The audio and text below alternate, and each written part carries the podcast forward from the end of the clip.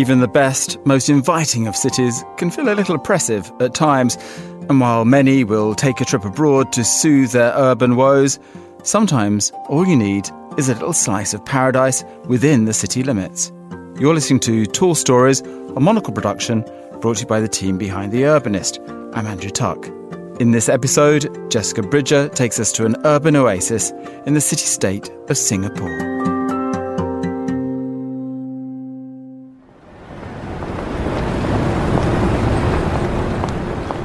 I love cities. In fact, I love them so much, I also hate them sometimes. As it turns out, there's a hotel for that dichotomy. And what a hotel it is! The Shangri La Singapore. The one, the only, the original. The Shangri La Singapore opened in 1971, the vision of businessman Robert Kuok, realized by an international team of Singaporean, Japanese, and Danish designers and architects, along with the Hawaiian landscape architect Raymond Kane. They created an urban resort set in five hectare of lush tropical jungle. The 25 story Tower Wing, an elegantly brutalist masterpiece, was the first building to open. This was followed by the Garden Wing in 1978 and the Valley Wing in 1985, all matching but designed by others. The ensemble is both incredibly urban in the middle of the garden city of Singapore and a refuge from the city, gated and secure. Singapore is a blue green paradise with rivers, rain, and ample trees, and it is also an intensely urban island city state full of towers and frenetic international energy. It sits like a jewel in Southeast Asia a gateway to so many things, from business to travel and the latest ideas in urbanism. In many ways, it is an urbanist's paradise. But where is an urbanist, a world leader, a business mogul on the make to go for a break from it all? Is that even possible in a city of 5.6 million people on about 734 square kilometers?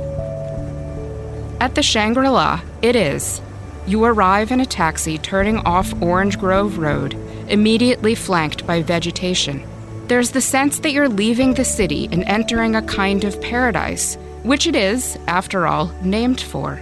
Shangri La was a mythical, magical place invented by British author James Hilton in the 1930s. However, it was supposedly based on somewhere real and ancient Tibetan myths, and some places today claim to be the original before the book, before the hotel. Choosing the name for the hotel chain surely popularized that idea that a Shangri La is a place of paradise, and the Singapore Shangri La does not disappoint. You are greeted as you emerge from your taxi by doormen in uniforms inspired by Tibetan warriors. They can get rather hot, one doorman later reveals, reminding you that this paradise is staffed by real people, for real people, everything with a personal touch. The architecture itself is gloriously fun concrete with a fanciful edge.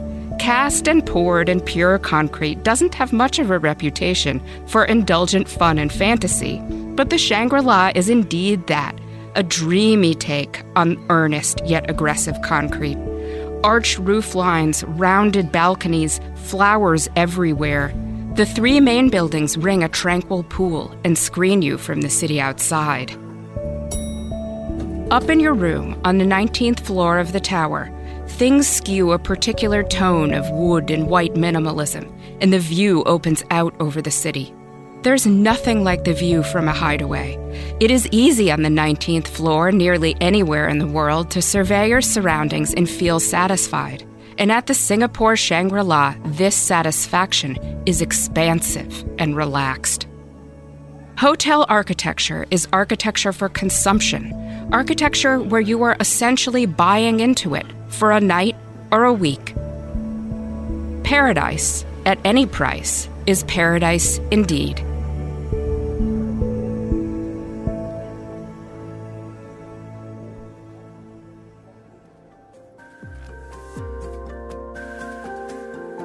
Tall Stories is a monocle production from the team behind The Urbanist. This episode was written by Jessica Bridger and produced and edited by David Stevens.